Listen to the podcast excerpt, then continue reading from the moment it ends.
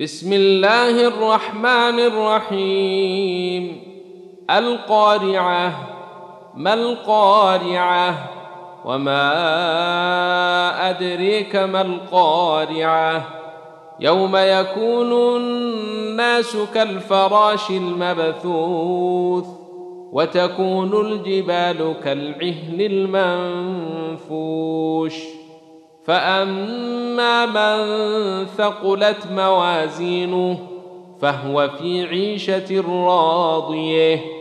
واما من خفت موازينه فامه هاويه وما